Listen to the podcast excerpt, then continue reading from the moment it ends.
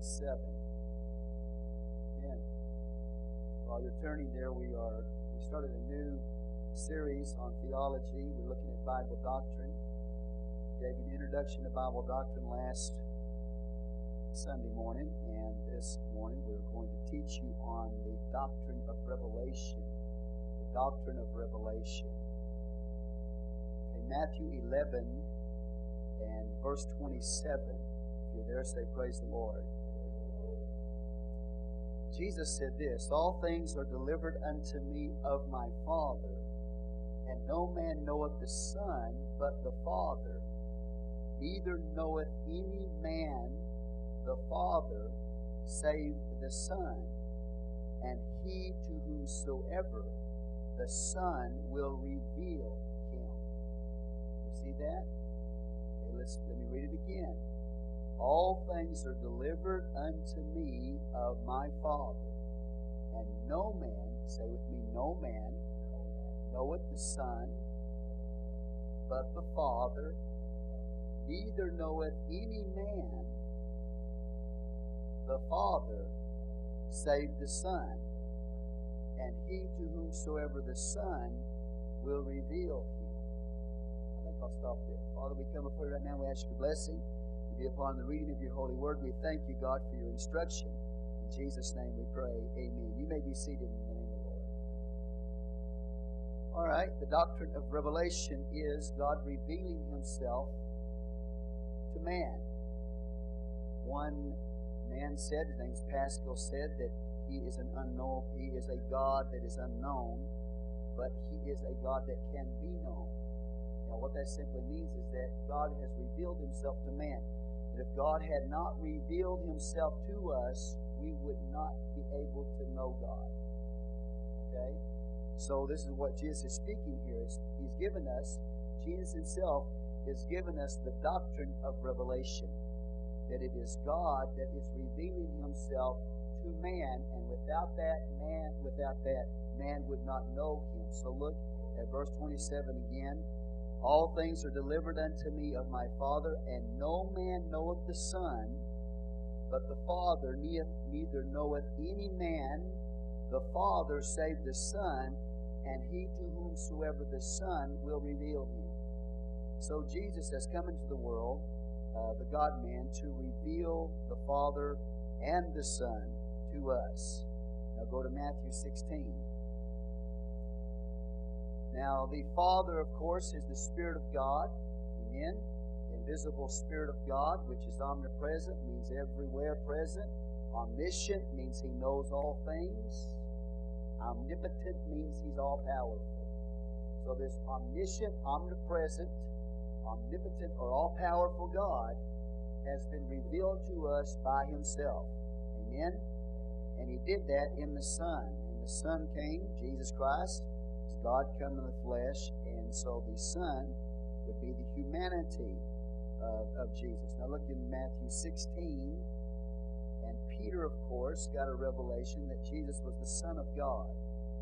So in Matthew 16 and verse 17, and Jesus answered and said unto him, Blessed art thou, Simon Barjona, for flesh and blood hath not revealed it unto thee, but my Father which is in heaven. You see that? All right, now, Peter would not have known that Jesus was the Son of God. He would not have had an understanding intellectually as a man that Jesus was God, come in the flesh, or the Son of God. This had to be revealed to him from the Father. Now, you can take the Bible in hand and you can study the Bible, but you still have to have a revelation from God that Jesus is God. We can do our best to try to teach you on the oneness of God. Amen. Give you scripture, give you the doctrine on the oneness of God. But until you get that revelation for yourself, revealed from God to you, you'll never understand it. Okay? That's why a lot of people don't understand the oneness of God. They sit down and teach and they say, Well, I, I know there's one God, but I just don't totally understand everything you're saying. Because it has to be revealed to you from the Lord. Okay, you understand that? All right? So we see then it's not something that man can attain, uh, through his own intellectual abilities. Now go to 1 Corinthians in chapter 2. So you're beginning to understand that without God revealing himself to us, it would be impossible for us to know God. Correct? Okay. 1 Corinthians chapter 2.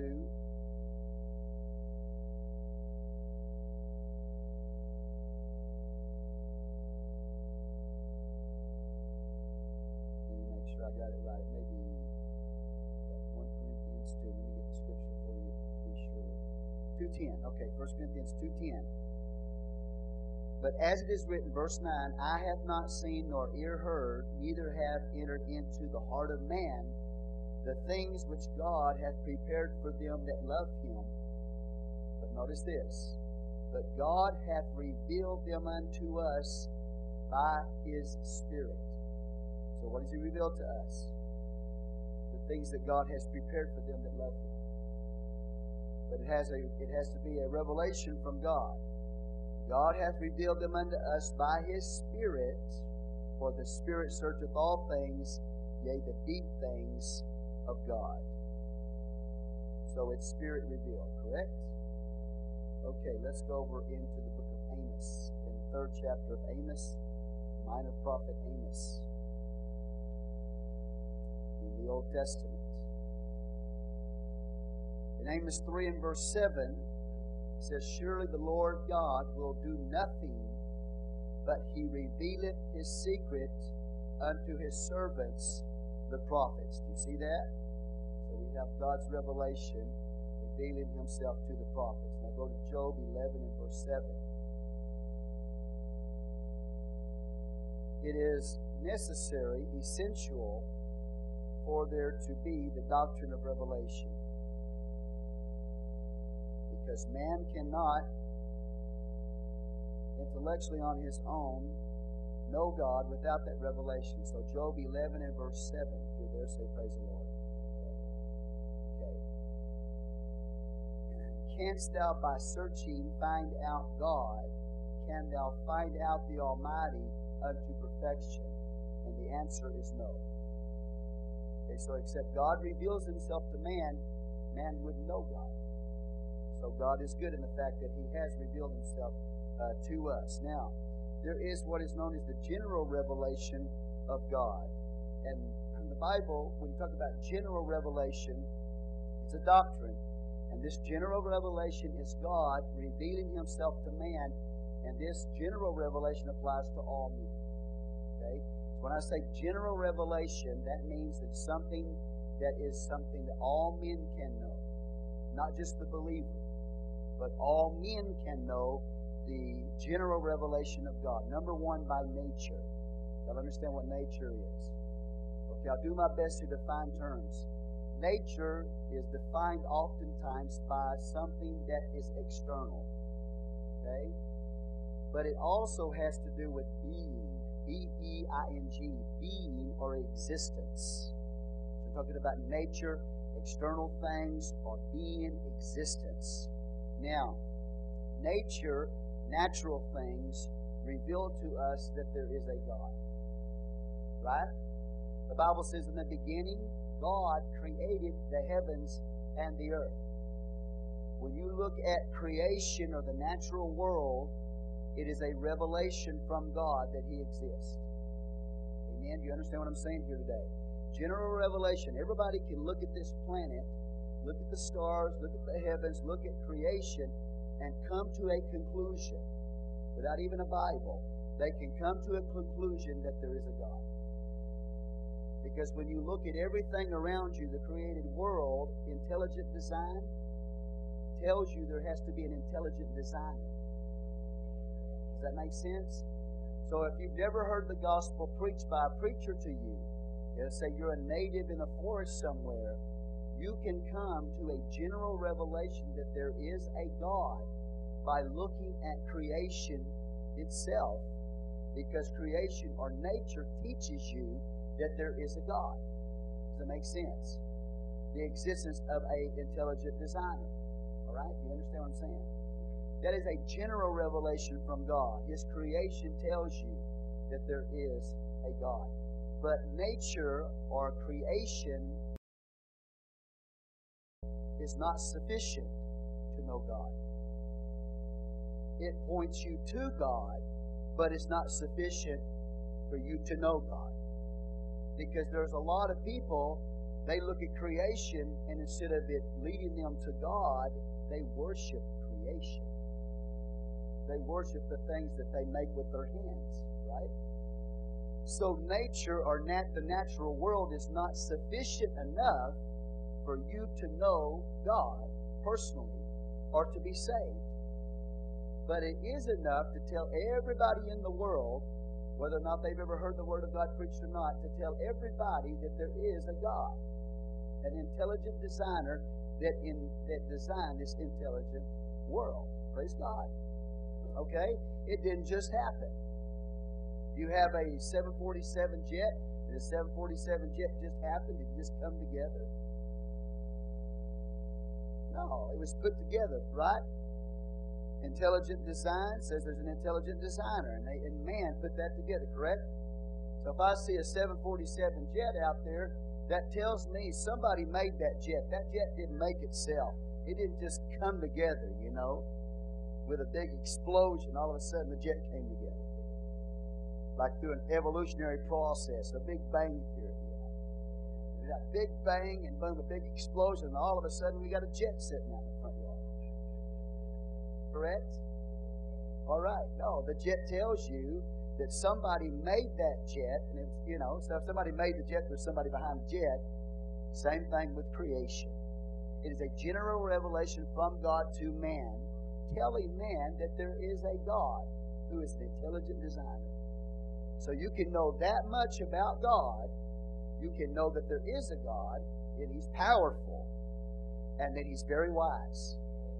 When you look at this world, the power it took for this world to be created, and the intelligent design tells you He's very wise, very powerful, very powerful God, and very wise God, but it's still not sufficient to bring you to a knowledge of this God. You won't know how to be saved by just looking at the creation but you can at least know there is a God by creation. You understand that?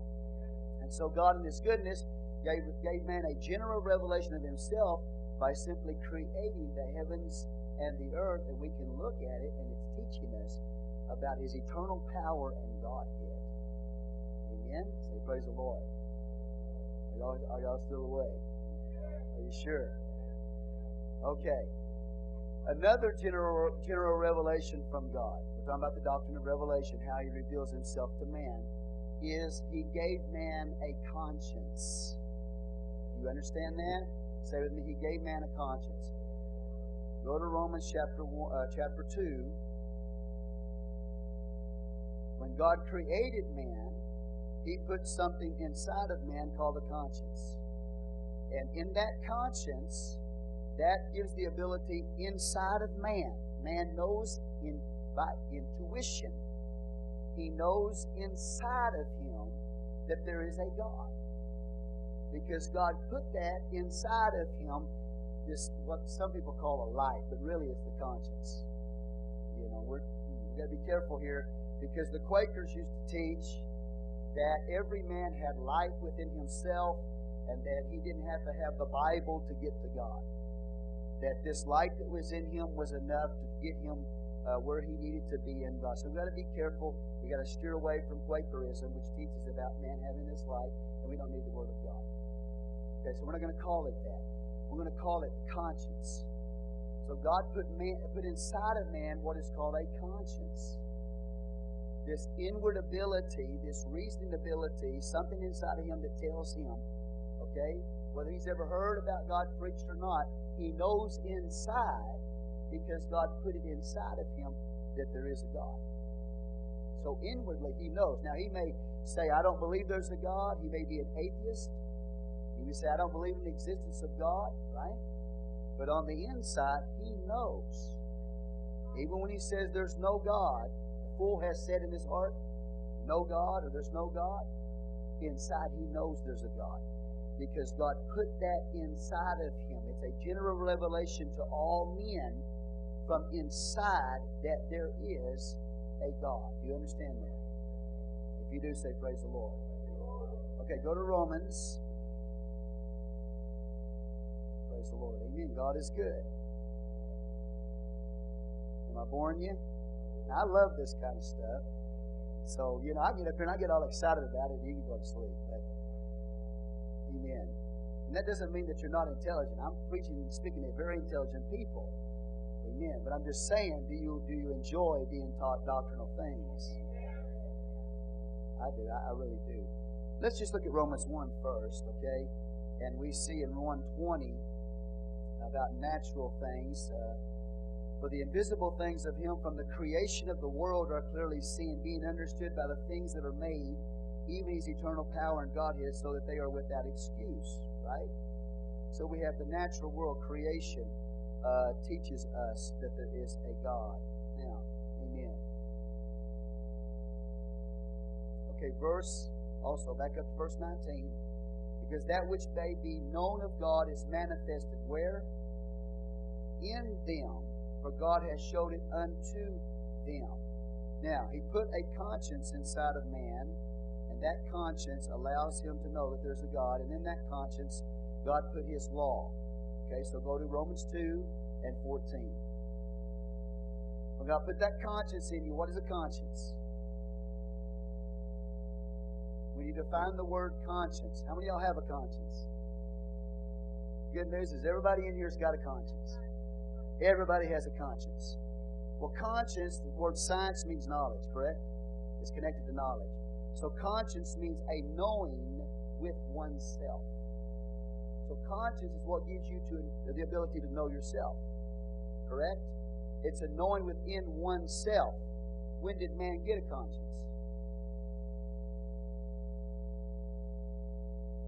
Ever heard of the dispensation of conscience? We pull roll this big old chart out, that dispensation of conscience. Everybody heard of that? When did the dispensation of conscience start?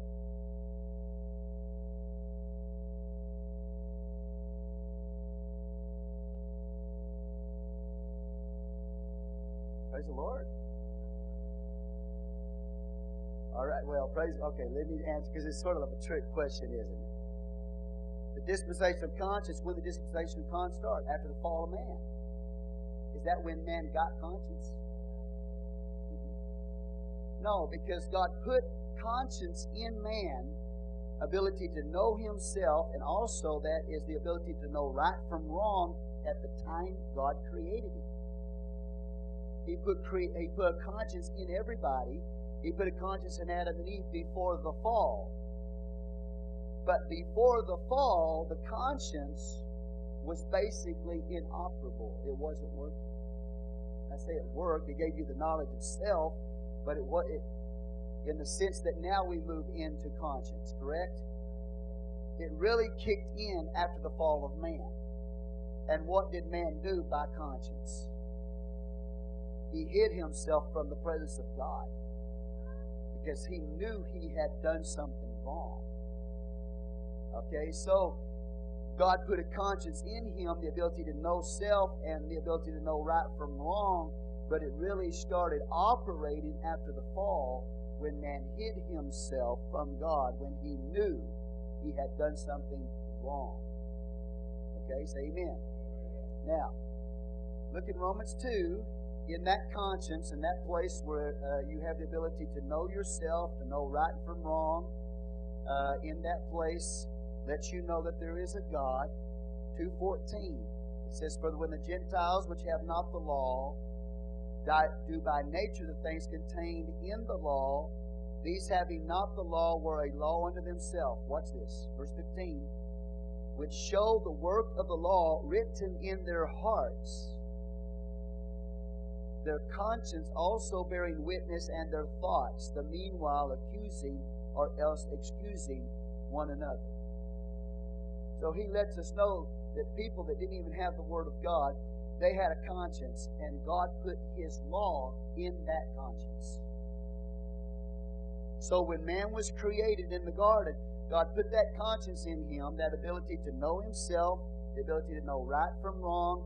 It really started operating after the fall of man. Uh, man hid himself from the presence of the Lord because his conscience was violated, knew he did wrong. But in man is where that, in con- the conscience of man is where God put his law, even in the unbeliever.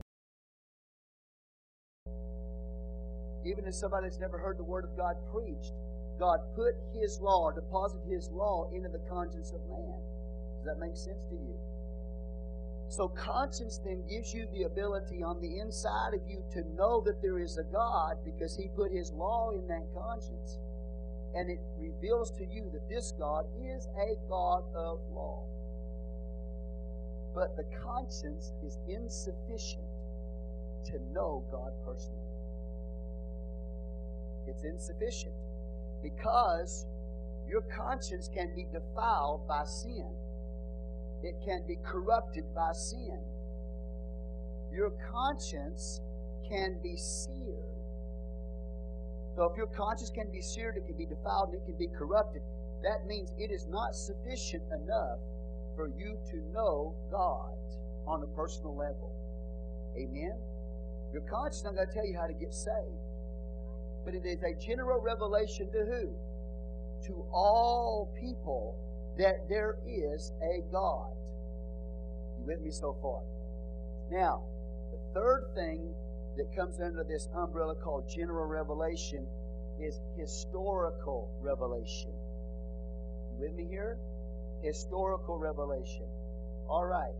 That God is behind the rise and fall of powers, nations, kingdoms I want to pull this out if I can so you'll see it.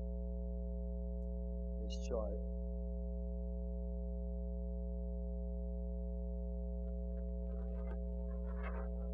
We'll talk about prophecy as a revelation of God in a moment.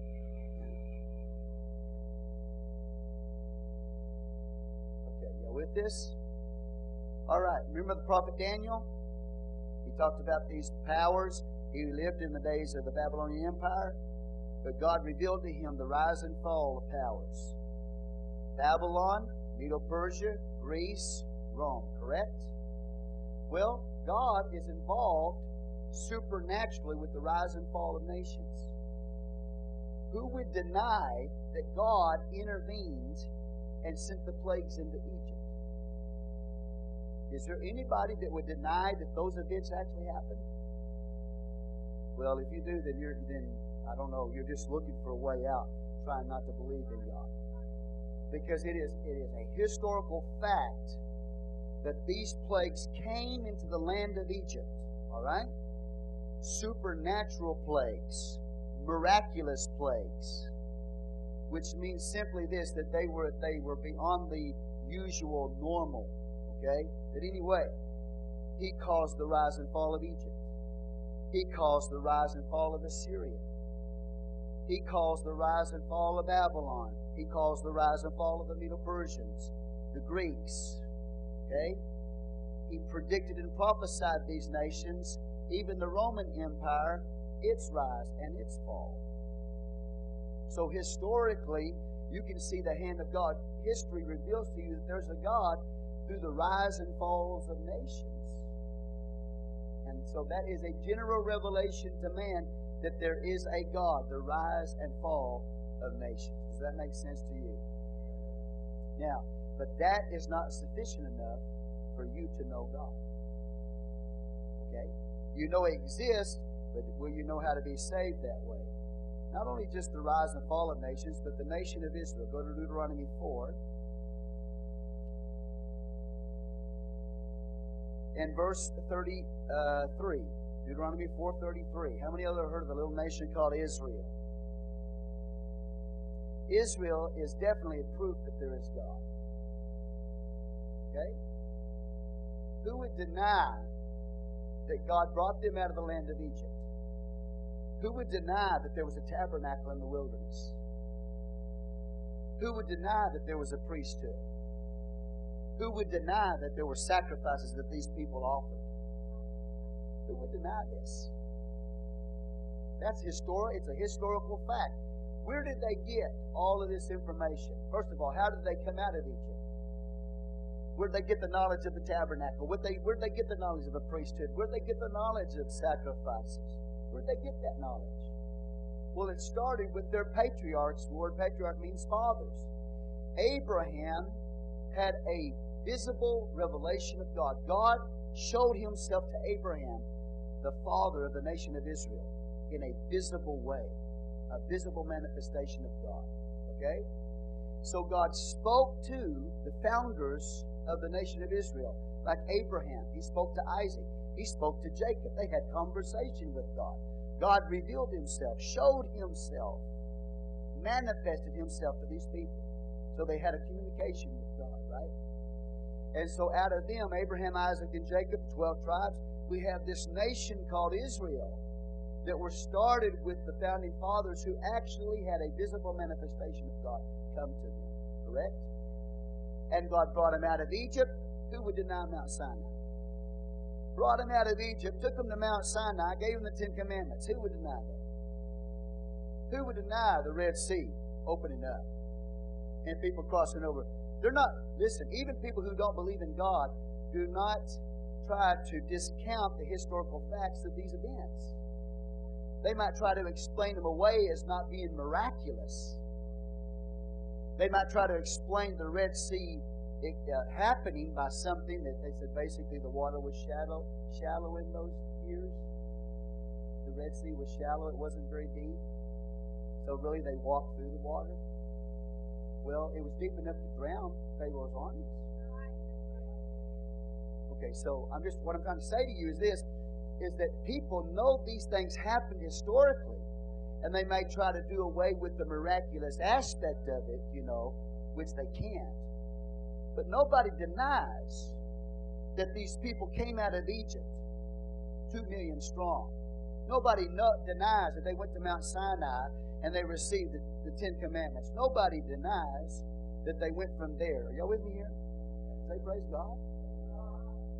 Went from Mount Sinai to the Red Sea. The Red Sea opened up. They crossed over. Nobody denies that.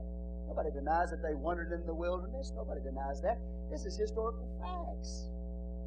Nobody denies it. They had contact with the nations as they went on their way to the promised land. Nobody denies that. That is a general revelation from God to man that He is the God who is real. Okay? So Deuteronomy uh, 4.33. Did ever people hear the voice of God speaking out of the midst of the fire as thou hast heard and lived? That God spoke to this nation out of a fire. A pillar of fire by night, a cloud by day. Right? You understand that?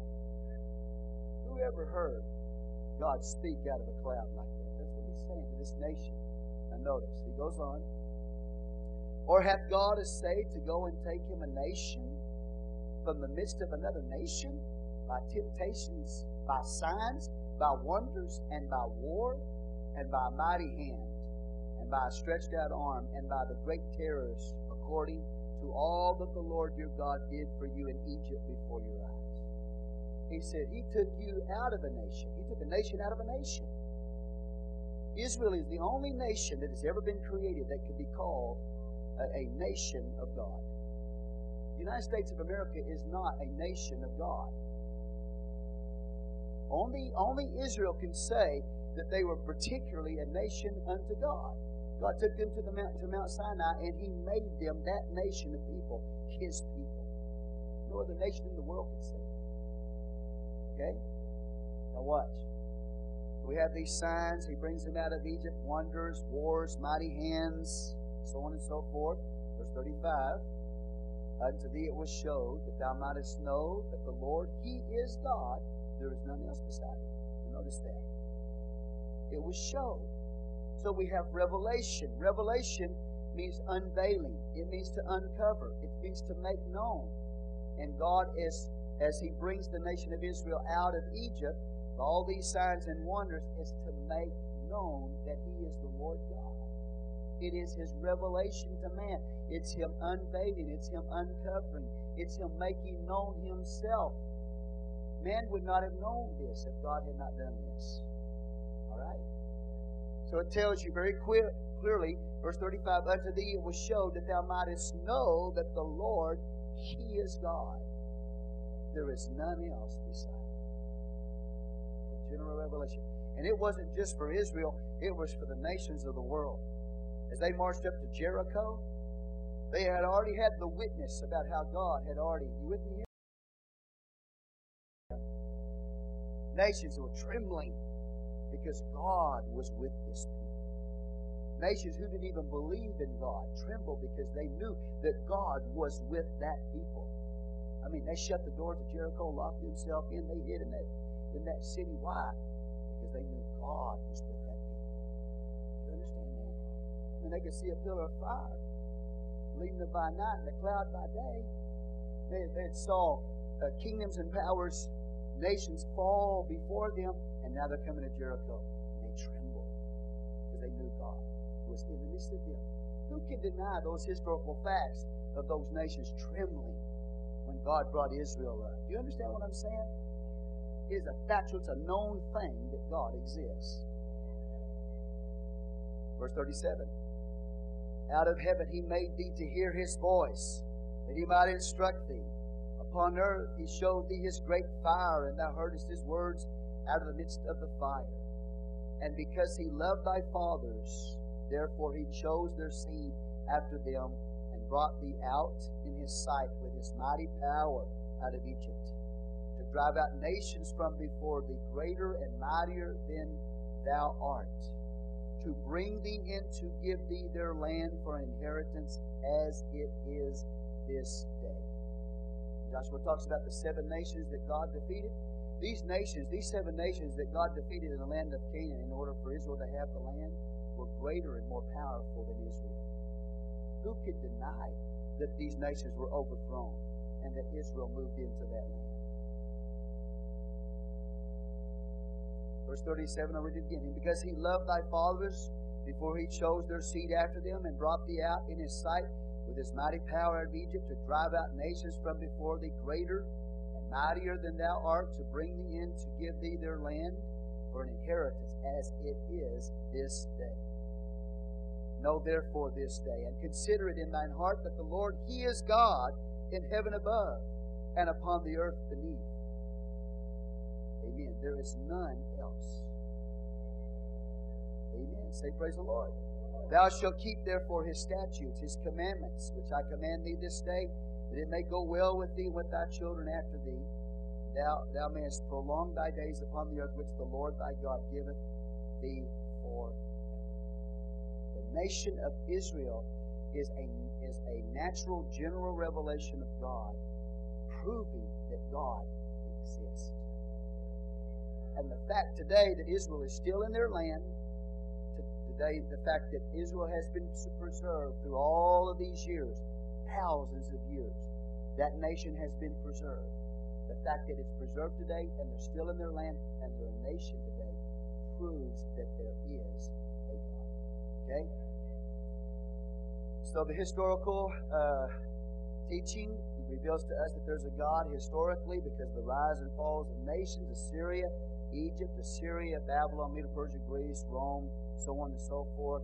The rise of that little nation of Israel, the miraculous signs and wonders that, that accompanied the uh, deliverance of Israel, and then the bringing of them into the land. That's all proof that God exists.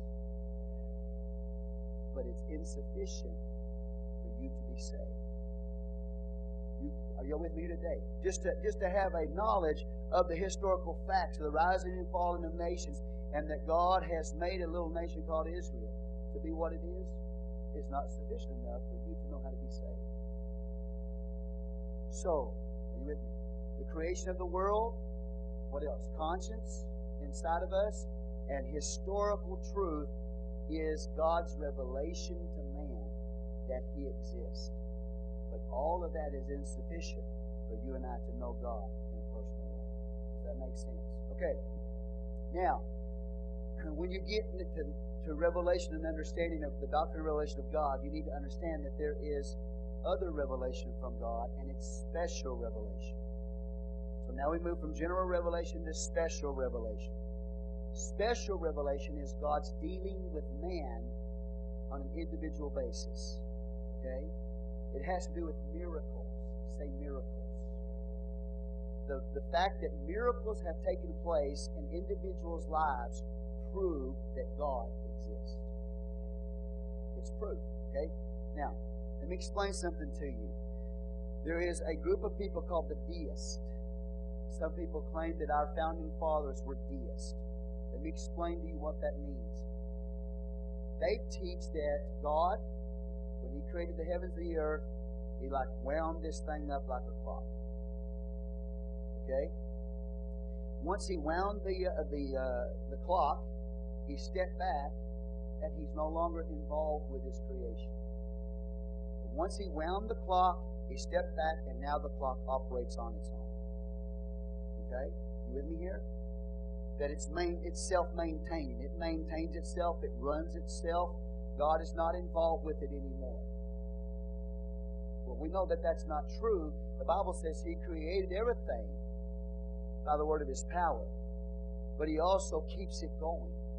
He keeps it together and He keeps it going. So we know that that's not a true doctrine. Okay? To say that God just round the clock he stepped out of it. He's no longer involved with creation. It's maintaining itself. It's winding down like a clock. You understand? That's what they believe. With me? Okay. Do you believe that? I, I want you to think about what I'm asking you. Do you believe that? Okay. I don't believe that. I believe that God is actively involved in creation today. He keeps it all together by the word of His power. He keeps it running. He keeps it operating. God is the one that's doing it. Okay? It's not like He wound everything up and He just letting it go on its own. I thank God for that. Because if, if I was a deist, that means that I would I would tell you that God does not intervene to help you. He just started everything out. He's out of the picture now. He's just letting it run down. That's not the God I serve. The God I serve is actively involved in His creation, and at times He, he intervenes in that creation and works a miracle. Now, some people teach that a miracle is, is something that's contrary to nature. That is not true. A miracle is not contrary to nature. It is God doing something unusual.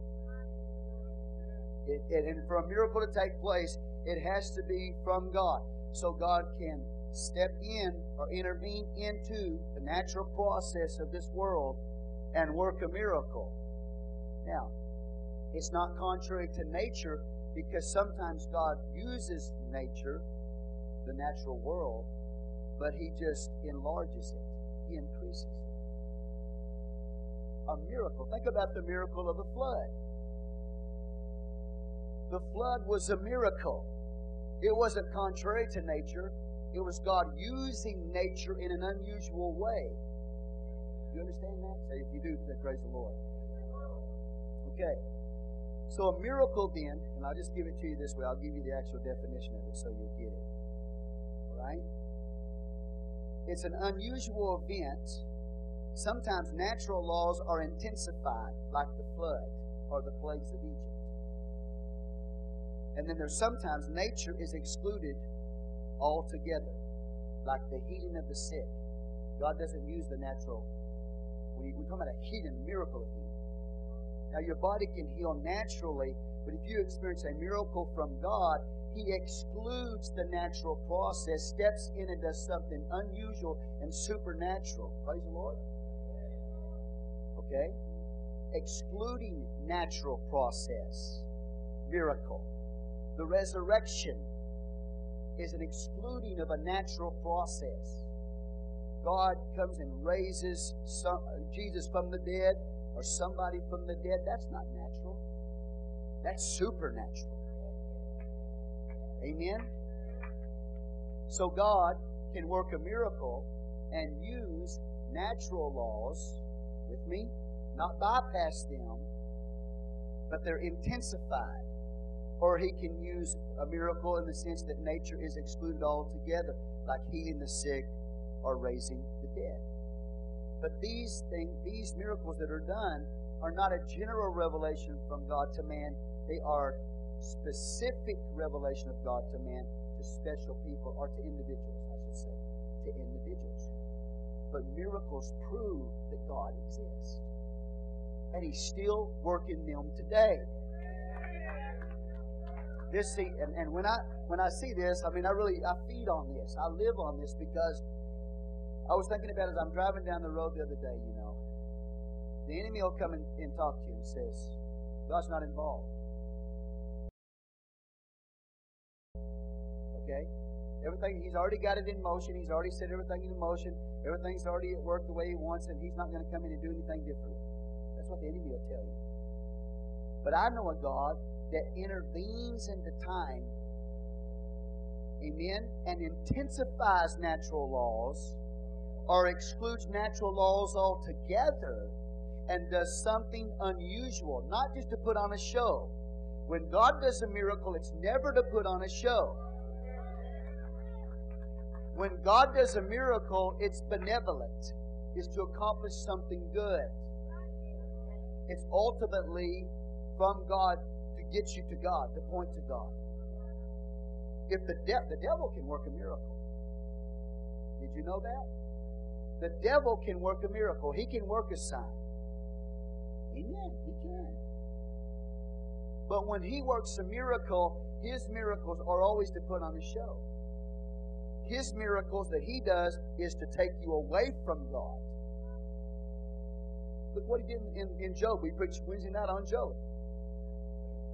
The devil had power over fire. The devil had power over the wind.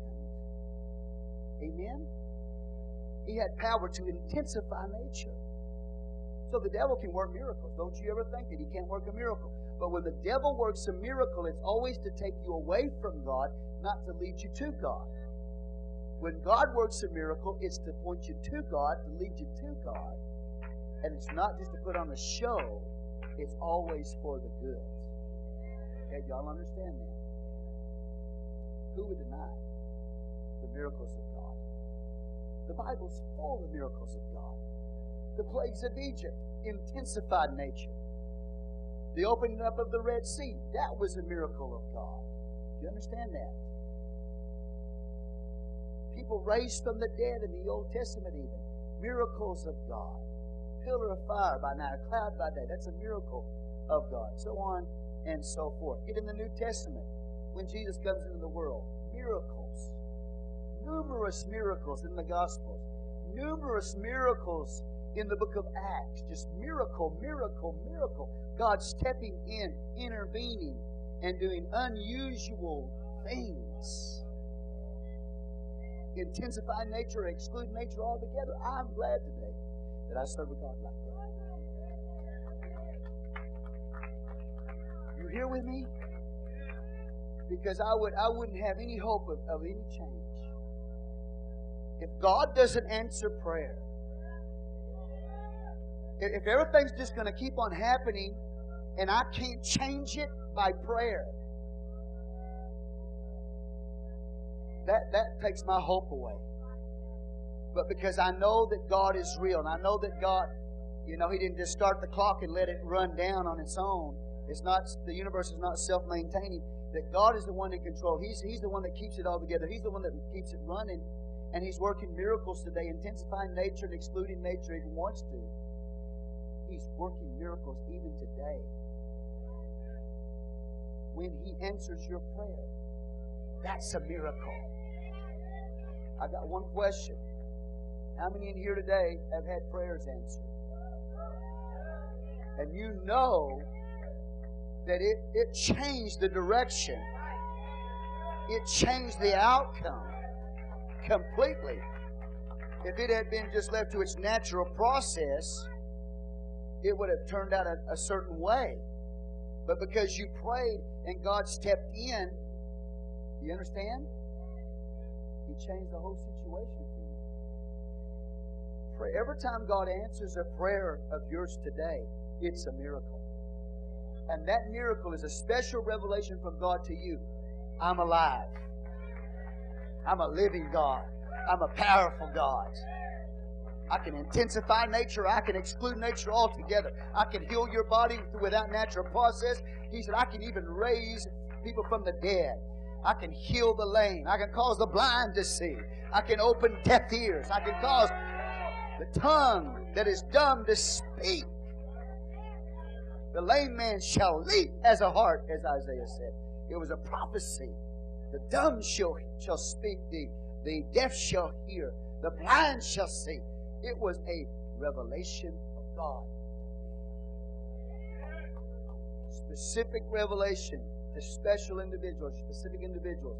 That is special revelation. But even that is not sufficient. It still comes short. Because God can work a miracle for you, and you still don't know how to get saved. God can work a miracle for you, and when He works a miracle for you, doesn't give you the ability to say, I know Him. God can work a miracle for you, and you not even know God. God can work a miracle for you, and you not even be saved. In Acts the eighth chapter, He worked miracles in Samaria, and those people weren't even saved. Devils were cast out. People experienced miracles without being saved. So, but what does it do? It gives you a special revelation that God is alive, that there is a God. And I'm glad today He's still working miracles. He answers my prayers, He heals my body, He steps in and meets my needs, special needs. Amen.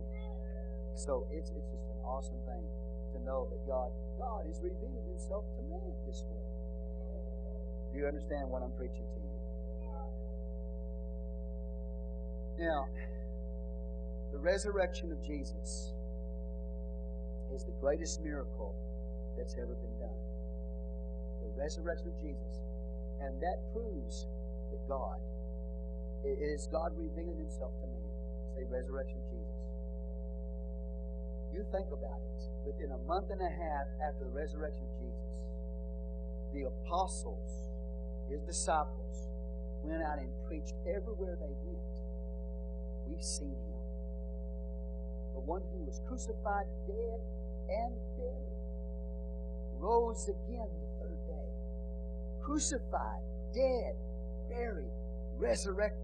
They, the disciples said, We saw him. Above 500 people saw him alive, resurrected from the dead. And a month, think about the first month and a half, them preaching that everywhere. They went everywhere preaching that. They were willing to lose their social life for that message. They were willing to lose their social standing for that message. They were willing to even die for that message of the resurrection. These little disciples, they were scared to death, hiding up in the upper room, after Jesus died on the cross, came out bold and powerful and preached the, the resurrection of Jesus from the dead. And do you know, to this day, to this day, there has never been any proof to disprove the resurrection of Jesus. Nothing Nothing to this day has ever been presented to disprove the resurrection of Jesus. Absolutely nothing. I watched a debate a long time ago between one theologian and, a, and a, an atheist. And they were talking, going back and forth, you know, about the death of Jesus and the resurrection of Jesus. Of course, the atheist didn't believe in it, right? And uh, it was just a tremendous, tremendous debate. Uh, I'm not going to get into the teaching of it, uh, how the theologian proved the resurrection of Jesus. But that atheist who wrote books that there, uh, stating there wasn't a God, proving or tried to prove there was no resurrection of Jesus from the dead, that atheist became a believer.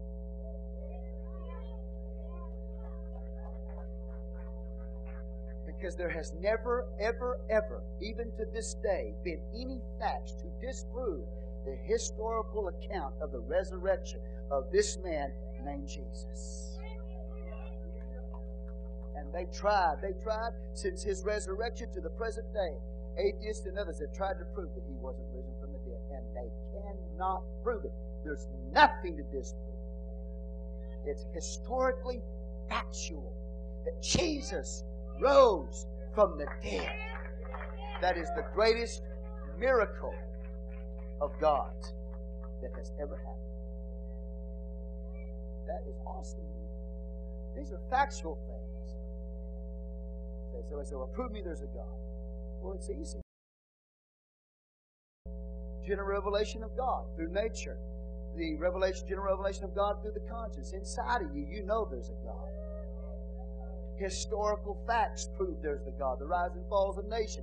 Israel today is a proof that God exists. The fact that they're even in existence today. His preservation. And then His special revelation to man. His miracles.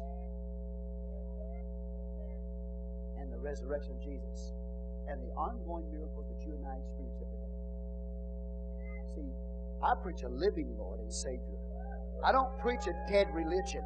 I preach a God who's still working miracles and I'm looking at some of them today. I'm a miracle. You're a miracle. Amen. All of you are miracles. Uh, you know, and I look at some of you and, and I see a special miracle. I think about Brother Raul right here. He's a special miracle. God brought him. He had one foot in the grave, literally. Literally, one foot in the grave, literally. God healed his body and God saved the man.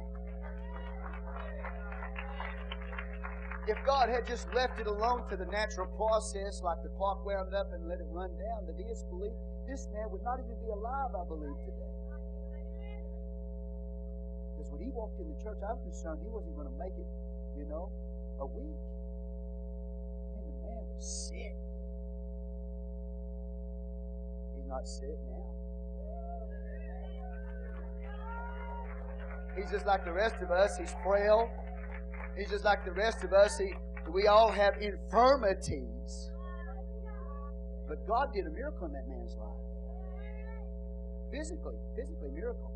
No, always tell Sister Blanca, I said, You're our miracle in the church. You're our miracle. That this sister, I want to tell you something. We we would talk to her and we would we try to get her in the church and, and her and Gary in the church a long time, you know.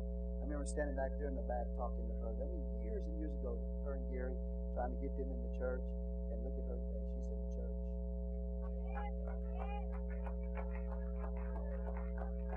And I can't tell you everything, you know, as far as how the sickness, she's been diagnosed with sickness before she got in the Lord. All kinds of things were going on in her body. Guess what? God touched her body as well. God touched her body and God saved her. I always tell her, I say, You're our miracle. If I ever doubt the miracle working power of God, I always look at Sister Blanca. God can save her and, and touch her body and heal her, then He can do it for anybody. Miracle. But everybody in this church, you're a miracle. Hallelujah. And God's still working miracles today because He's hearing prayers. That's proof. Proof that God is God and God is alive. This don't light your fire. Your fire, your wood just wet. You can't, your fire can't be lit if this doesn't light your fire. He's my God, and He's a living God. And that's why I think religion is such a damnable thing, you know, and I'm talking about literally damnable thing. Because when you get religious, He's no longer a God that's working in your life or moving in your life or, or you know, working miracles in your life. No, my God, when I talk to Him, He talks back. When I pray, He answers my prayer. I've seen miracles. I've seen God. You've seen miracles. When it doesn't look good, you know, from a natural point of view, if things are not going well, all I can do is go to God in prayer. Say, Lord, the way it looks right now, it doesn't look good. Naturally, it doesn't look good, but I believe that you can intervene. I believe you can step in. You can. Sus- If you choose to, you can exclude nature altogether. If you want to, you can intensify nature. Whatever you want to do, you can do it. You take five loaves and two fishes and break them and feed the multitudes. 4,000 in one case, 5,000 in another case, and that was men only. Not even counting the children and, and, and the, you know, the wives. 20, 25,000 people with five loaves and two fishes. How many of you ever done that? One miracle after another when Jesus came into the world to, to show you, to reveal God to you. If he had not done that, you wouldn't have known. Does that make sense to you? If it does, say, Praise the Lord. The greatest miracle, though, that any of us have ever experienced is not just the healing of our bodies or God meeting some kind of financial need, etc., whatever. The greatest miracle that you and I have ever experienced is regeneration. When you became a born again believer, when you got baptized in water in the name of Jesus, and you got filled with the Holy Ghost with the evidence of speaking with other tongues, He took a devil and turned him into an angel. Well, maybe not an angel, but you're a lot better than you were. Remember what where, where God found you. Remember what you were before Christ, BC, before the Lord. You remember where God found you. That's where a lot of people say they miss. It. They have forgotten where God has found them. I know where God found me. See, that's why I love Him so much. And, and I don't know this to be true. I think everybody can love the Lord. Uh, but, you know, some people that have been raised in the church, they don't understand. Because they, they were not found like some of you were found. They weren't taken out of the depths of sin. They weren't pulled out of hell like some of you were pulled out, literally pulled out of a burning flame. So many, many of them, they don't, they don't understand. They, they're raised in the church. So it, but for me, for some of you, we know where God found us. We know if it wasn't for God, we'd be dead in hell right now. And that's why we love Him so much. I'm a miracle when I stand before you and preach. I'm a miracle. If you could just see me where I came from, if you could see what I was before the Lord, you're looking at a miracle of transformation, a miracle of regeneration. God, God does that in your life. People so when they start seeing you, Brother Daniel said, I'm Daniel Sanchez, his old buddy. Who? It's not you. You're Daniel Sanchez? I'm Daniel Sanchez. They can't believe it. They can't believe what they're seeing. The miracle of regeneration. What God has done in your life is the testimony, it's the revelation of God to man. How many of y'all are miracles today? You're regenerated, you're a miracle. And the ongoing transforming power of God is God's revelation to man. It's a miracle that you're being transformed. That means you're becoming more and more like Him. If you're becoming more and more like Him, that's the miracle working power of God. Give the Lord praise to the house. Woo. so special revelation from God is miracle working power. And it's it's not, you know, like some people do. They they put on a show and, and they pay people to come in. They're not really sick to act like they're sick. And there's no such thing as a faith healer. There's no such thing as man healing man. No such thing as faith healers. People get get healed by faith. They don't get healed by man If you get healed, you got healed by God. If a, if a miracle ta- if a miracle takes place, it had to be the power of God. Amen. For it to be a true miracle. Counterfeit miracles can be done by the devil, but they always lead you away from truth. You understand what I'm saying to you? So I just praise God today for His goodness and His mercy and His grace because miracles are real the truth. Know, and the skeptic says, nah, you know, somebody went in there and they really weren't sick and they got paid some money afterwards. That has happened in history. That that doesn't change the fact that God is still a miracle working God and He is a healer. How many have experienced God's power in your life? Regenerated you. How many of y'all been changed?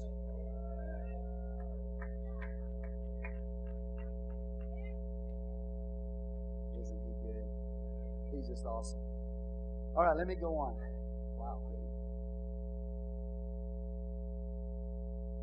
prophecy. Prophecy is God's revelation to man. Okay? Now, prophecy falls into the category of special revelation, not just general revelation. Prophecy, God spoke to particular people, particular men that had walks of, uh, with God, and God showed them predictive things. Prophecy is predictive which means God showed the future to them. All right? Prophecy proves that there's a God. Prophecy is history written in advance. Buddha never gave a prophecy. Jesus gives prophecy. God, the fact that you have prophecy and that prophecy came to pass is proof that there's a God. This God knows the future. And he revealed the future to, to men and women, showed them the future before it ever happened. He told Isaiah the prophet over 150 years before Cyrus was ever born. There's no way Isaiah could have known Cyrus's name 150 years before he was born. And God came to Isaiah and said, There's going to be a man born by the name of Cyrus. 150 years before he was born. He's going to be called Cyrus, and he's going to deliver. He's going to let my people go out of Medo Persia, out of Babylon. There's no way Isaiah could have known that, except God came and showed it to him because he knows all things. So prophecy proves there's a God in the fact that it's predicted. He predicted the future. He predicted the rise and fall of the Medo-Persian Empire. He predicted the rise and fall of the Greek Empire, the Roman Empire. He's predicted all of this future in the book of Revelation. Only God can do that. So prophecy is predicted. That proves that there's a God. He's predicted in advance. Now you got to do is go to the book of Daniel. The book of Daniel was so accurate in describing and, and, and even naming, naming the rise and falls of these powers. So accurate that people who try to disprove the Bible said it was written after it happened because it was so accurate, they could not believe that anybody could have that kind of foreknowledge.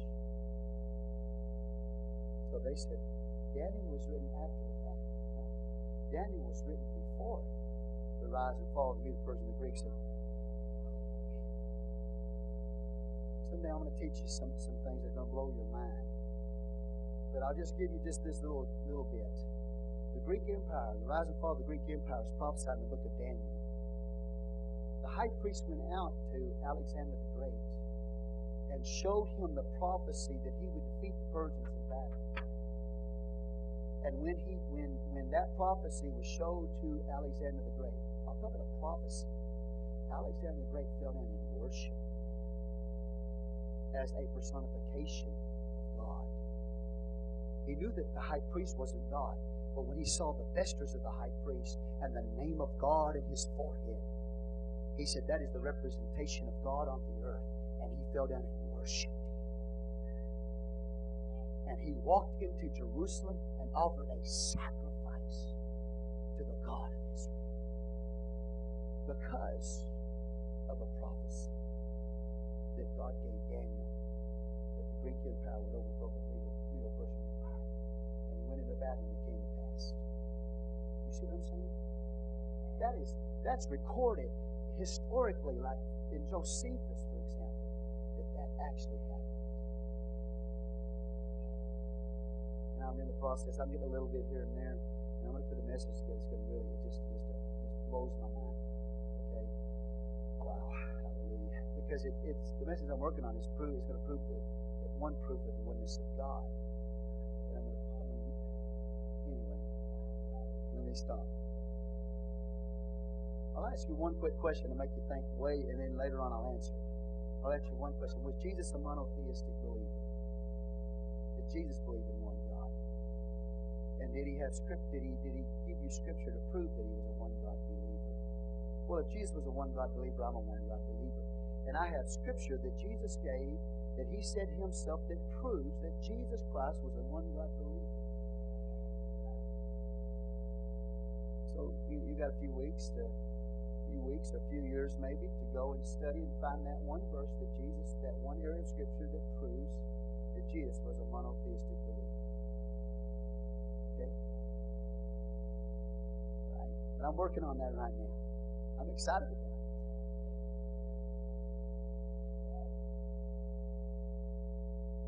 Right, prophecy, revelation from God, predictive prophecy. Look at all of this three, over 330 prophecies just about Jesus Christ in, in his first coming.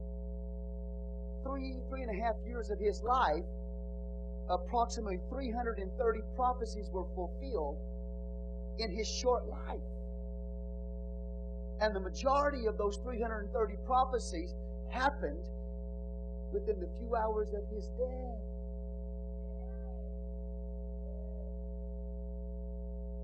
And obviously, I don't have time this morning to even give you, you know, a handful of those prophecies.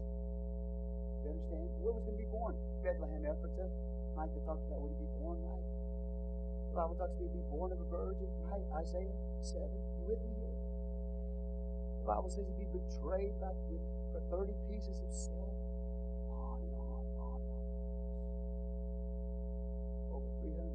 Prophecies, approximately 330 prophecies that fulfilled just in his short life and the last few hours of his life, the majority of them were fulfilled in the life of Jesus. Predictive prophecy. Oh man, my faith is not built on something that doesn't have evidence. My faith is built on, you understand, evidence, proof. I have proof. Not a blind leap in the dark. I don't live for God with no evidence. I've got evidence upon evidence of God's revelation to man. The prophecy is not just predictive, prophecy is also preaching. Both are inspired. Prophecy, when it predicts the future, is inspired by God. Preaching, if it doesn't even have one element of prediction in it, is still prophecy because it's inspired. The Spirit of God begins to move and it inspires the, the declaration of that message. That is proof that God is alive. Proof. It's a revelation from God. He predicted. Every time a man stands up or a woman stands up and is anointed by the Spirit of God to declare His word, because both predictive and preaching, and that uh, prophecy, predictive or preaching, both of them are inspired by God. There's an anointing that comes on that. Do you understand that? We have an unction from the Holy One. The best way I know to explain that is like oil on the tongue. The words just, just slide off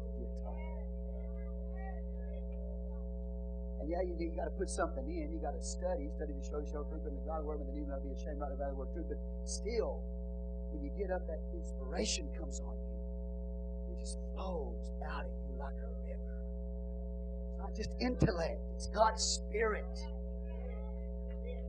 So, prophecy, special revelation of God to man, predictive, predictive prophecy, and preaching. I love it. I love both aspects of it. God still can predict the future. He can still use a man to, or a woman to predict the future. Amen. And I'm glad today He's still anointing people to preach the gospel, inspiring people to preach the gospel. That's proof that He is alive. Say, Praise the Lord.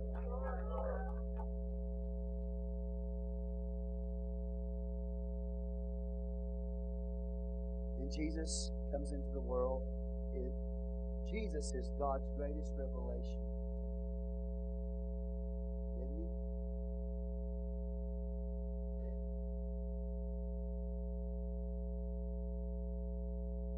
general revelation to all men, nature, conscience, history. Special revelation of God to men. Miracles, prophecy. None of those, though, is sufficient. It still leaves you short of coming to know Him in a personal way.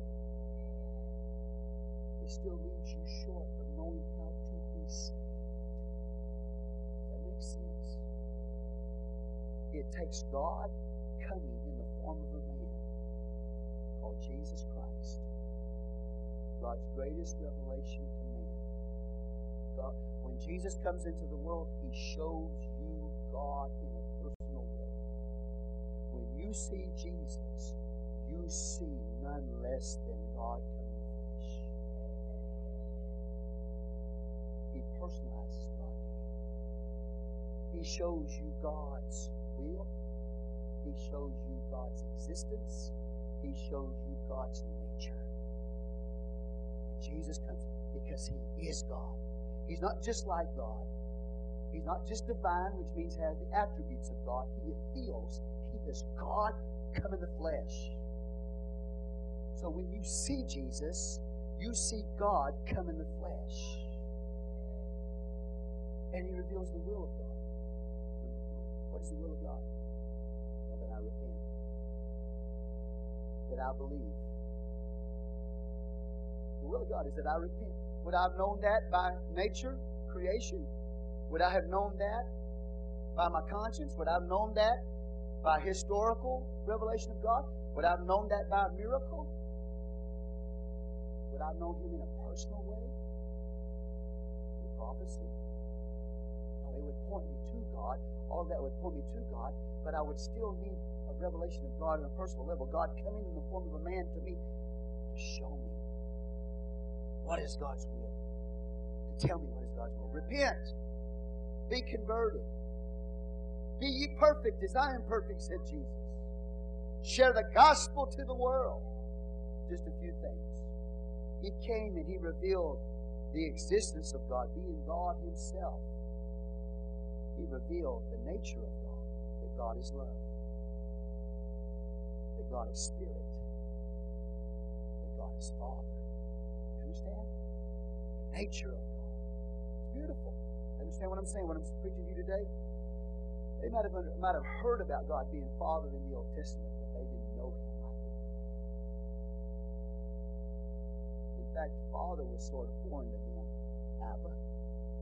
But now Jesus comes and says, Abba, I'm going to show you Abba. I'm going to show you Daddy. I'm going to show you the Father. I, I, I'm God personified. I'm going to have a personal relationship with you. I'm going to show God's will to you, His nature, who He is, that He is love, that He's spirit. Existence of God. Okay, let's look at it. Go to John 1. I'm almost done. I hope I'm not boring you this morning. No, let's go to Hebrews. Let's go to Hebrews first. Hebrews 1.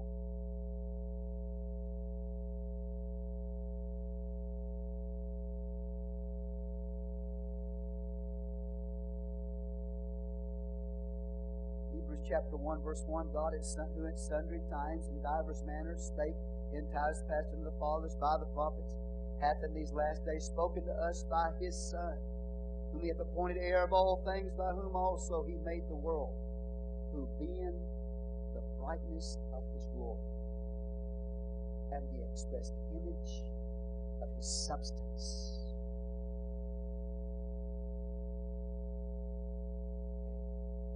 He is the expressed image of the substance of God, the essence of God. King James says person. It should be substance. He is the expressed image of the substance of God, the essence of God. When it says the expressed image, he is exactly the same as God Himself.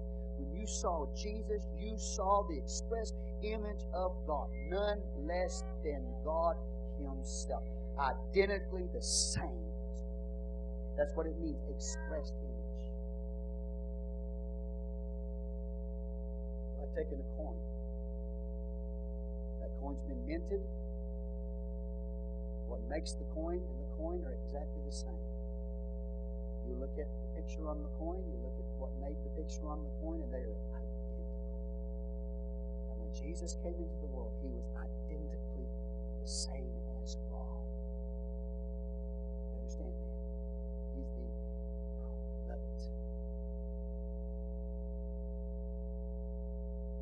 Who being the brightness of his glory, the expressed image of his substance, and upholding all things by the word of his power. He's keeping it all together. And when he had by himself purged our sins, sat down at the right hand of the majesty on high. Go to John 1.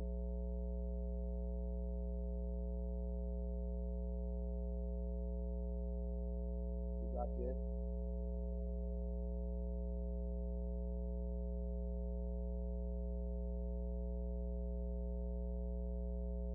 John 1 1 In the beginning was the Word, the Word was with God, and the Word was God.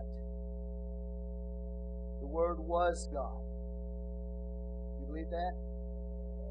John 1 14 And the Word was made flesh and dwelt among us. That Word which was with God and was God, what happened? That Word became flesh. Became flesh and dwelt among us, and we beheld his glory as the glory of the only begotten of the Father, full of grace and truth. Look at verse 18. No man has seen God at any time. The only begotten of Son, which is in the bosom of the Father, he hath revealed him, or declared him, or showed him forth, exegeted him to man, brought him out. Hallelujah. So that when you saw Jesus Christ, you saw God Himself personified. Are you with me today? The others were insufficient, but He is sufficient. Now God is speaking to us through His Son. Let's look at some other scripture, Colossians 2.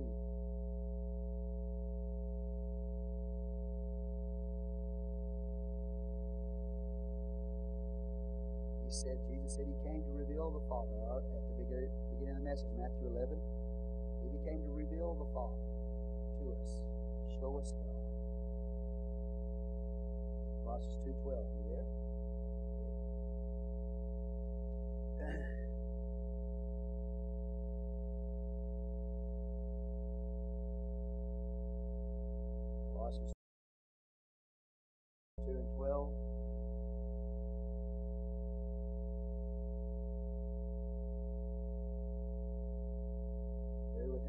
baptism were also you risen with him through the faith of the operation of God who hath raised him from the dead. And you being dead in your sins and uncircumcision of your heart. Uh, I'm going too far. 2 9. Okay. And we give reverence to the word I am. Verse 6.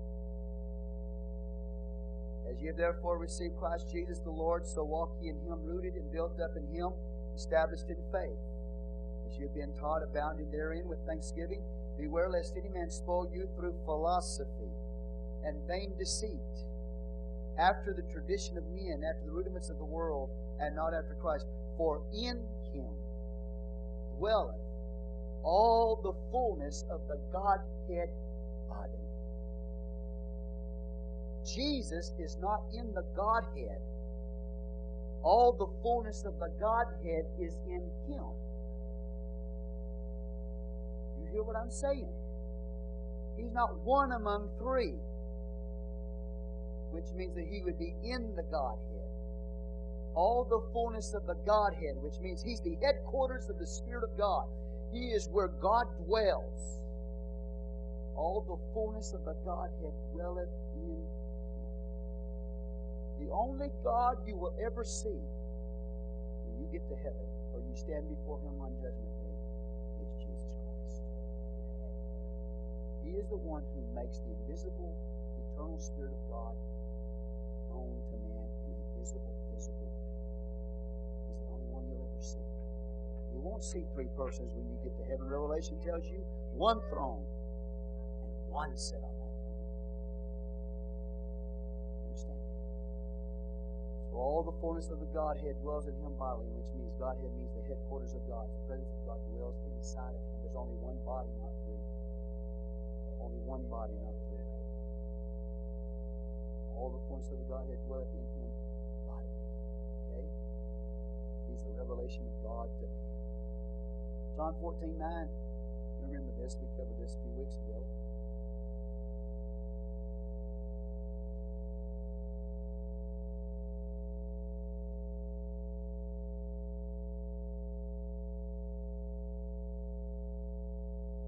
Let's verse 8. Philip saith unto him, Lord, show us the Father, it will sufficeth us. Jesus saith unto him, Have I been so long time with you, and yet hast thou not known me, Philip? He that hath seen me hath seen the Father. And how sayest thou then, Show us you see me, you haven't just seen the Son. You've seen the Father, the expressed image of His substance. Beautiful. Beautiful message. He is God. He's none less than God.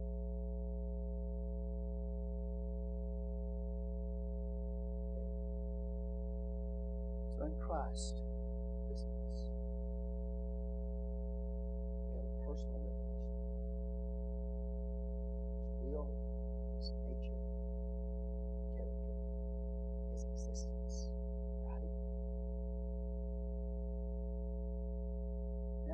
to get saved. About now we can know God in a personal way. His name is Jesus. When we pray, we pray in the name of Jesus. He's the one that's living inside of me. He's the one living inside of you. He's the one that answers my prayer. He is God. There's no other God at all.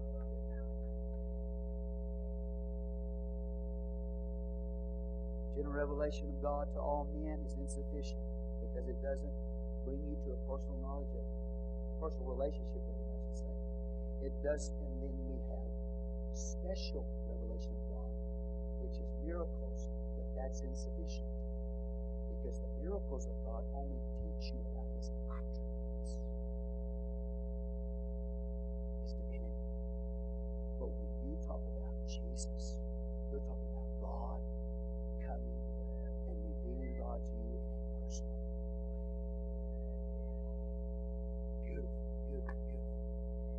hope you're enjoying the doctrine of revelation. Then we have the revelation of God in the scriptures. The scriptures. Okay, Jesus is the living word, right? John 1 1. The living word. Logos, the living word. General revelation also of God to man, but anyway. Then we have the scriptures, graphe. We have the written word of God to man. From Genesis to Revelation. In its original writings, this Bible here, 66 books of the Bible from Genesis to Revelation, 39 in the Old Testament, 27 in the New Testament. This Bible right here in its original writing was without error. It. Absolutely. No in it at all. Original writings. You hear what I'm saying? When God gave it to those men, to the prophets, He gave it to Dan, David, Daniel, all those, they wrote down God gave them. And it was infallible. It was no error in it at all. Sometimes even a King James Version translation, I mean, it's accurate, but it's not as it's not as accurate as the originals. That's why sometimes you have to study the Greek, you have to study the Hebrew, you have to study the Aramaic to find out what is the word behind the English word. You. Now, honestly, I think I could take the, the King James Version and uh, personally, um, I don't remember that anything that I could tell you out of the King James Version. I can't remember any error that I could say to you. This is error in the King James Version. My point, what I'm saying to you, is not to put down the English translation or other translation. My point to you is to understand that the original writing of Scripture was without error, not translation. Okay? Men translated the originals. You, you get men translating, and they, they're limited, you know, with language and other things. Okay, so do you understand that? Those so reverence the holy word of God, the Scripture, which is God's revelation to man. aren't you glad today that He put it in book form? Put it in written form from Genesis to Revelation. God's revelation of Himself to man, His dealings with man in a general way, natural, conscience, historical, and special way, miracles. Are you glad? And then He wrote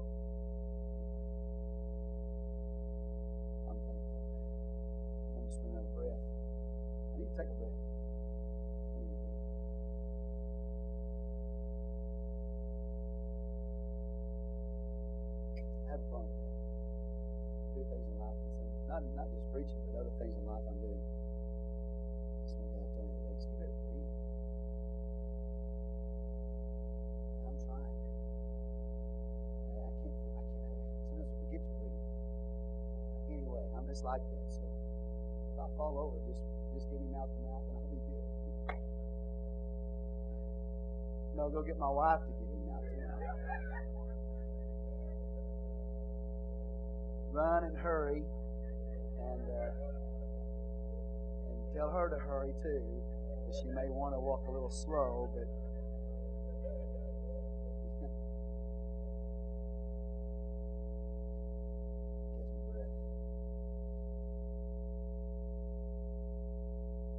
So the originals are without error. Thank you, brother. Uh, not the translations. It's the knowledge of God and His dealings with the creation, creature. He embodies all. General, special, prophecy, the Lord Jesus, the inner effect, or the inner experience of the believer, all of them. Okay? I'm glad I have the Word of God today to preach to you.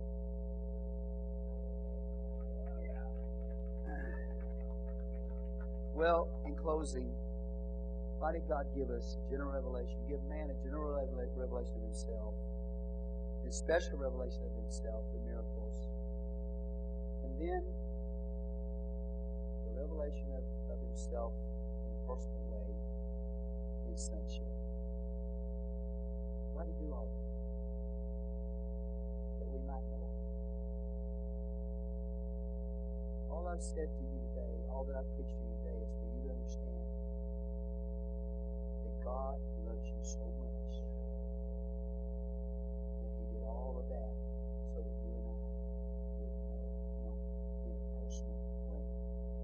we would have a personal experience with Him. You understand that? The Old Testament saints and New Testament saints had a personal relationship with God.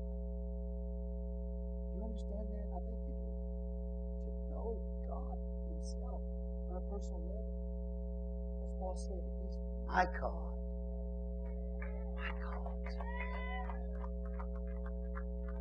David said, He's my God. Personal relationship with the Creator. Personal relationship with the Redeemer. That's why He is, has come. That's why He desired to reveal Himself to us. We would not have known Him if He did not take the initiative. But He wants a relationship with you. He wants a relationship with me. The Old Testament saints, some of them saw visible manifestations of God. Some of the Old Testament saints, God spoke to them one on one. Moses, God spoke to him to. He didn't speak to Moses in dark sayings. He didn't speak to Moses in, in dreams.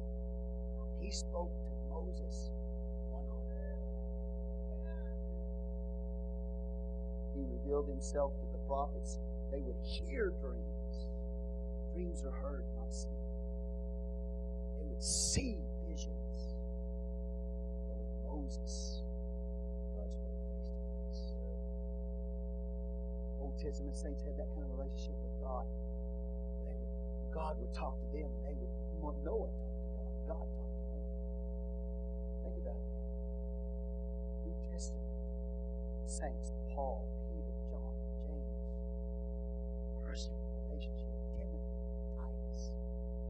personal relationship with God. That's why the doctrine of revelation is so important to understand. Is that he took the initiative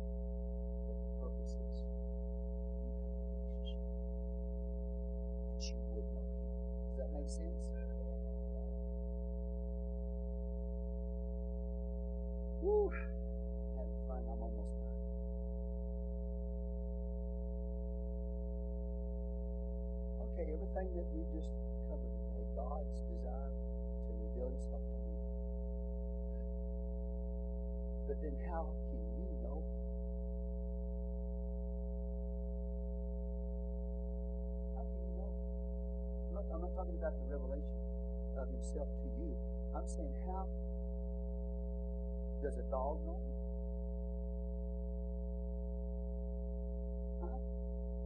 Dog don't know God. You're unique. You're different from the animal creation. You have the ability to talk to God, to know God, have a relationship with God. Animals don't have that capability. They just have a soul. They have a something that animates them, something that gives them life, but they don't have the ability to communicate with God, to know God, to talk to God.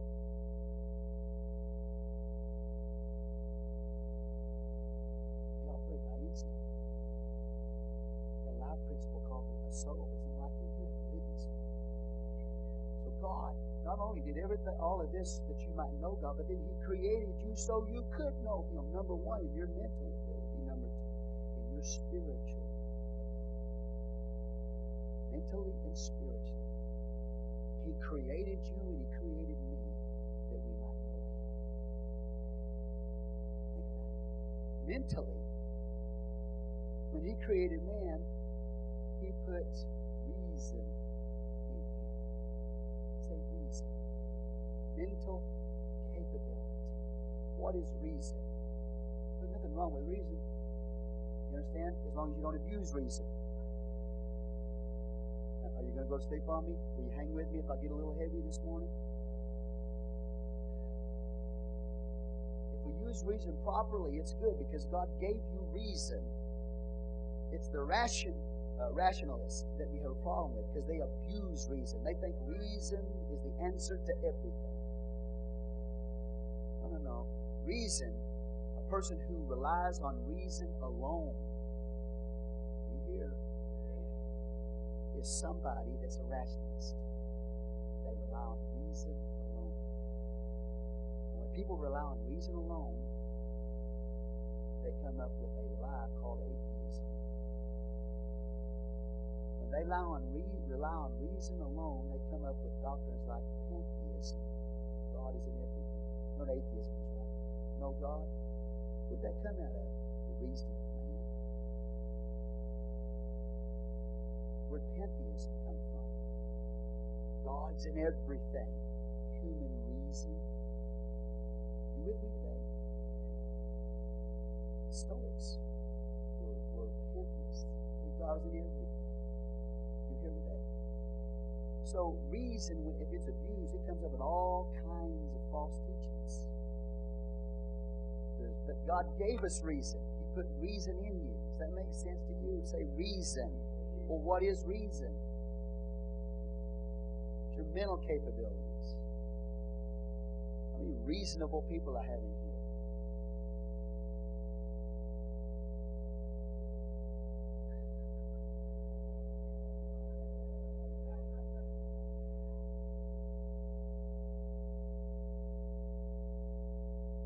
Not reasonable, then you're unreasonable, and that means that you have abused reason.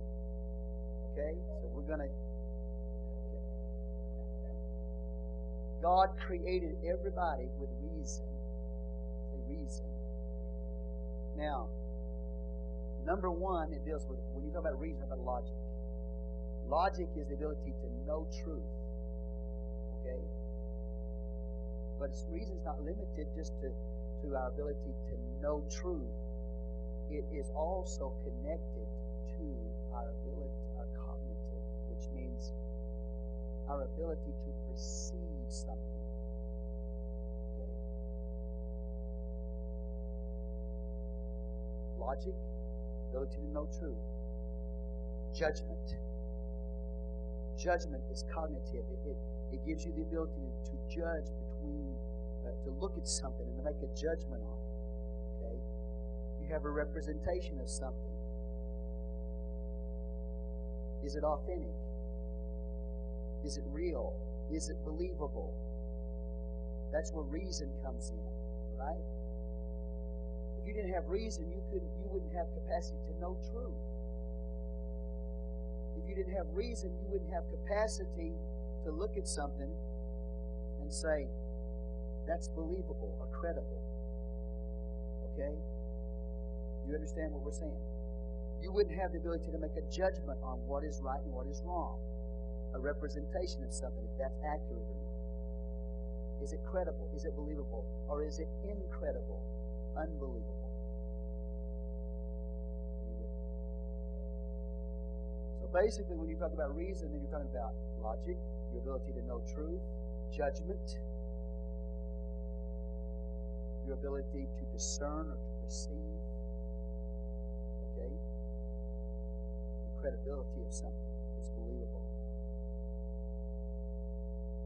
Also, reason gives you the ability to organize things, put it together. All right, you with me so far? Okay.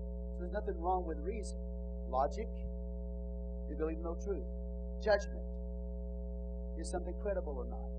Okay, you perceive it and then organizing things, putting it together. That's what reason is. So there's nothing wrong with reason. You can abuse it. With me so far? So God created you with reason, the ability to know truth, and the ability to look at something and say, that's believable, that's credible. I'm going to take a chance. Okay, okay with me? Take a chance with you. Gave you a real basic understanding of what reason is. Now, here we go. Ready? Chance with you. Okay? Reason is the power or the ability to know truth. There is that's the logical power. And the cognitive power is the ability to perceive, to compare, to judge, and to organize. God has endowed man with reason. The thing that is wrong is not the use of it, but the abuse of it. Proper use. Capacity to know truth. Okay? Sometimes called intuition. All right. The capacity to know truth. Ideas of space, time, cause, substance, design, right, and God, which are the conditions of all subsequent knowledge. Right? They give you the capacity. Does that make sense? To know truth in all these various fields.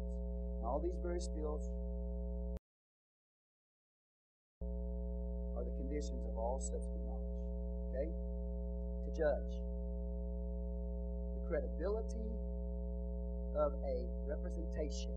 Credible means believable. Some things are incredible, like a cow jumping over the moon.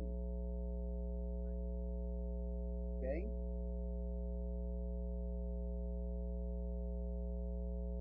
All right, reason determines whether it is credible. Nothing, listen now, this is important. Nothing is incredible but the impossible. Okay. What is incredible? Unbelievable. What's credible? Something that's believable. Unbelievable is incredible, and only the impossible is incredible. And the, really? What is impossible then? Anything that contradicts the character of God, the truth of God, or any known fact of truth that you know it's true. Does that make sense? Hang on.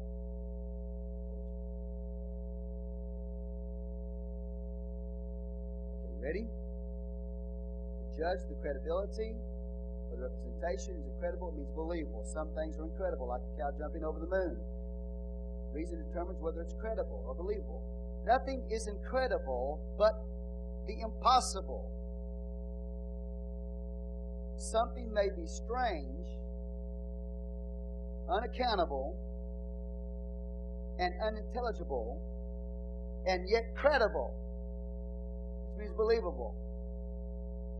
Just because it's strange and, and unaccountable or, or, or unintelligible doesn't mean that it's not believable. Okay?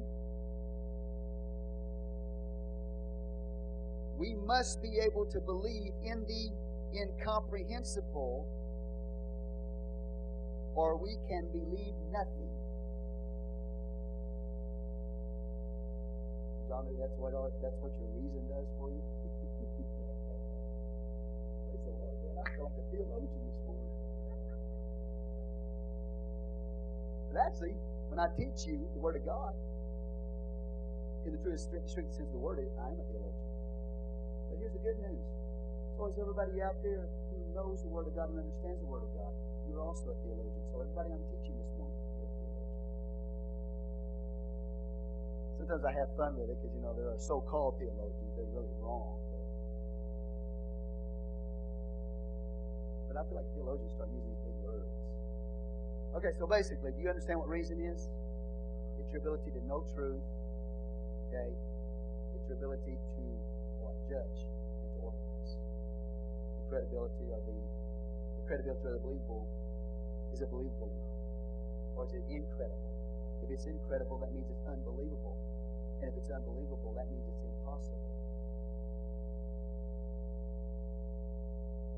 If it's not impossible, it can be credible, which means only that which is impossible is incredible or unbelievable. And what is impossible is this. Now that was simple. Come on, man. I chewed on that. The impossible, which then would be what? Incredible. Is God's character, His, uh,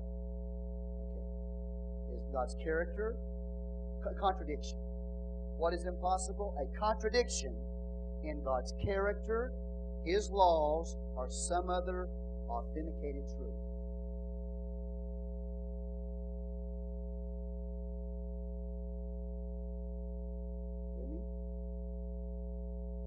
Just because I can't explain it doesn't mean it's not credible. Just because I don't know how it happened. I don't know how this light's working right now but it's credible. It's strange. It's unintelligible to me. You understand? I can't put my finger on how it works, but it does. Does that make sense? Okay. Does it make sense to you that a message can can be transferred thousands of miles in a second? Message, words? from one place to another, thousands of miles? Does that make sense? How? How? I don't. It's unintelligible to me. I can't explain it, but it's credible. You understand?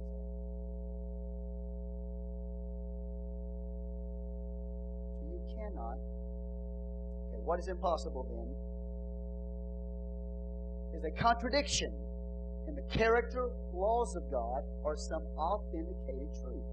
That is all that can be incredible. What is impossible?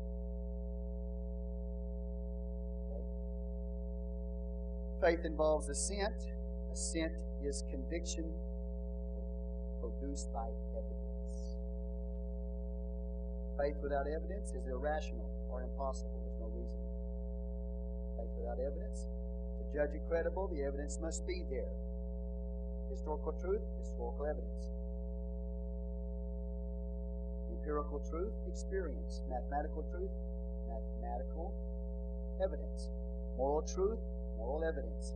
Things of the Spirit, demonstration of the Spirit. 1 Corinthians 2 14 through 16. With me? All right, so where were we? Where we were was how did God make you and me? What did He give us so that we could know Him? He gave us mental ability or reason. The ability to know truth, the ability to judge and organize, right? What's credible, what's incredible. And what's incredible is only that which is impossible. And that which is impossible is a contradiction of the character laws and that, which is authenticated truth. Correct? Okay. But God gave that to you and He gave that to me when He made man. If you didn't have that, you couldn't know God.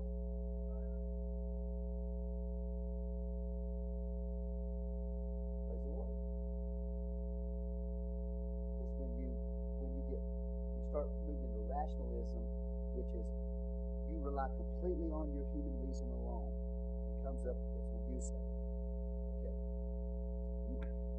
Hallelujah. They're going to be theologians before it's all over. Some of these young men get up Hallelujah in the name of Jesus. It's credible. And only that which is impossible is incredible. Hallelujah. And that which is impossible is a contradiction in the character and the laws and authenticated truth. And everybody go, wow, Jesus, thank you, Lord God. How did you start running and shouting, praising the Lord? But when I say it, you just sit there. But when they say it, you rush the altar, bow on your face before God, tears running down your eyes. I've never heard anything like this in my life. I don't know what he said, but hallelujah.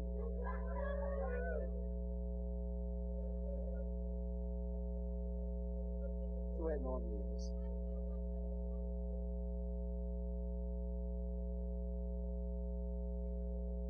All right? And connected to reason is to organize the facts into a system. That's where you get into systematic theology. Because God didn't do that for you. You have to use reason to do that. You have to organize the facts. You have to use judgment to determine, you understand, what's credible or not. You have to use reason to have the ability to know truth. Put it all together.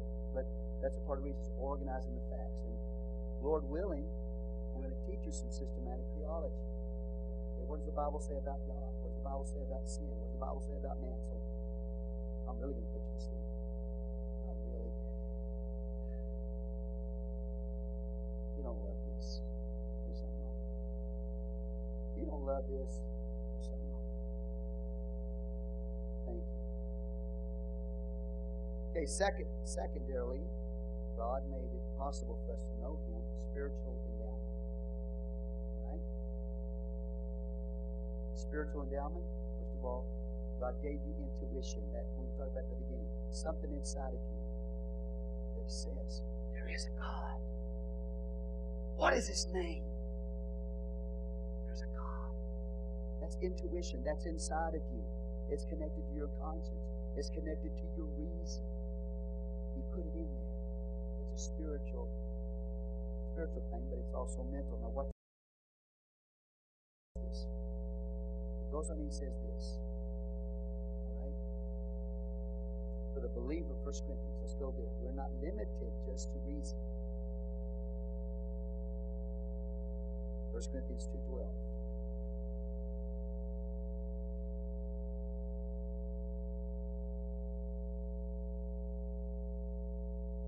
Now we have received not the Spirit of the world, but the Spirit which is of God, that we might know the things that are freely given to us.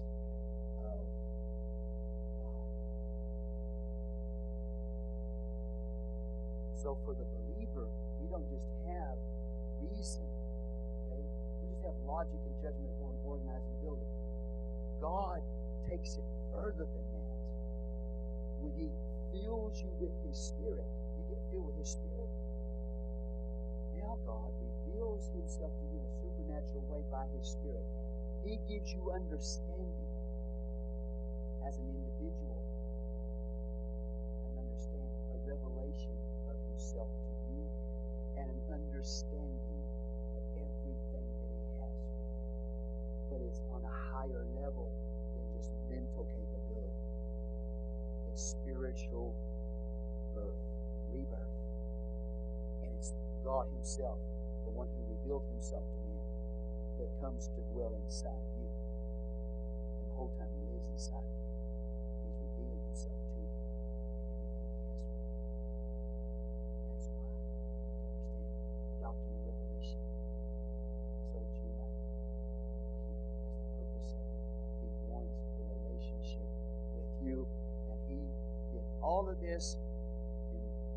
self disclosure of God to us, and then He gives you the ability, and He gives me the ability, mentally and spiritually. What an awesome God He is. Amen. Praise the Lord. Let's stand. Hallelujah.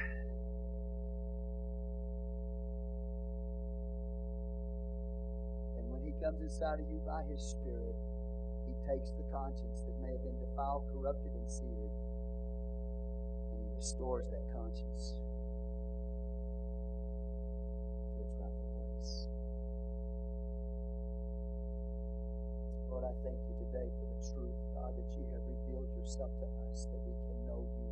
I thank you, God, today that you're here in the midst of this congregation of people with this knowledge, this understanding, Father,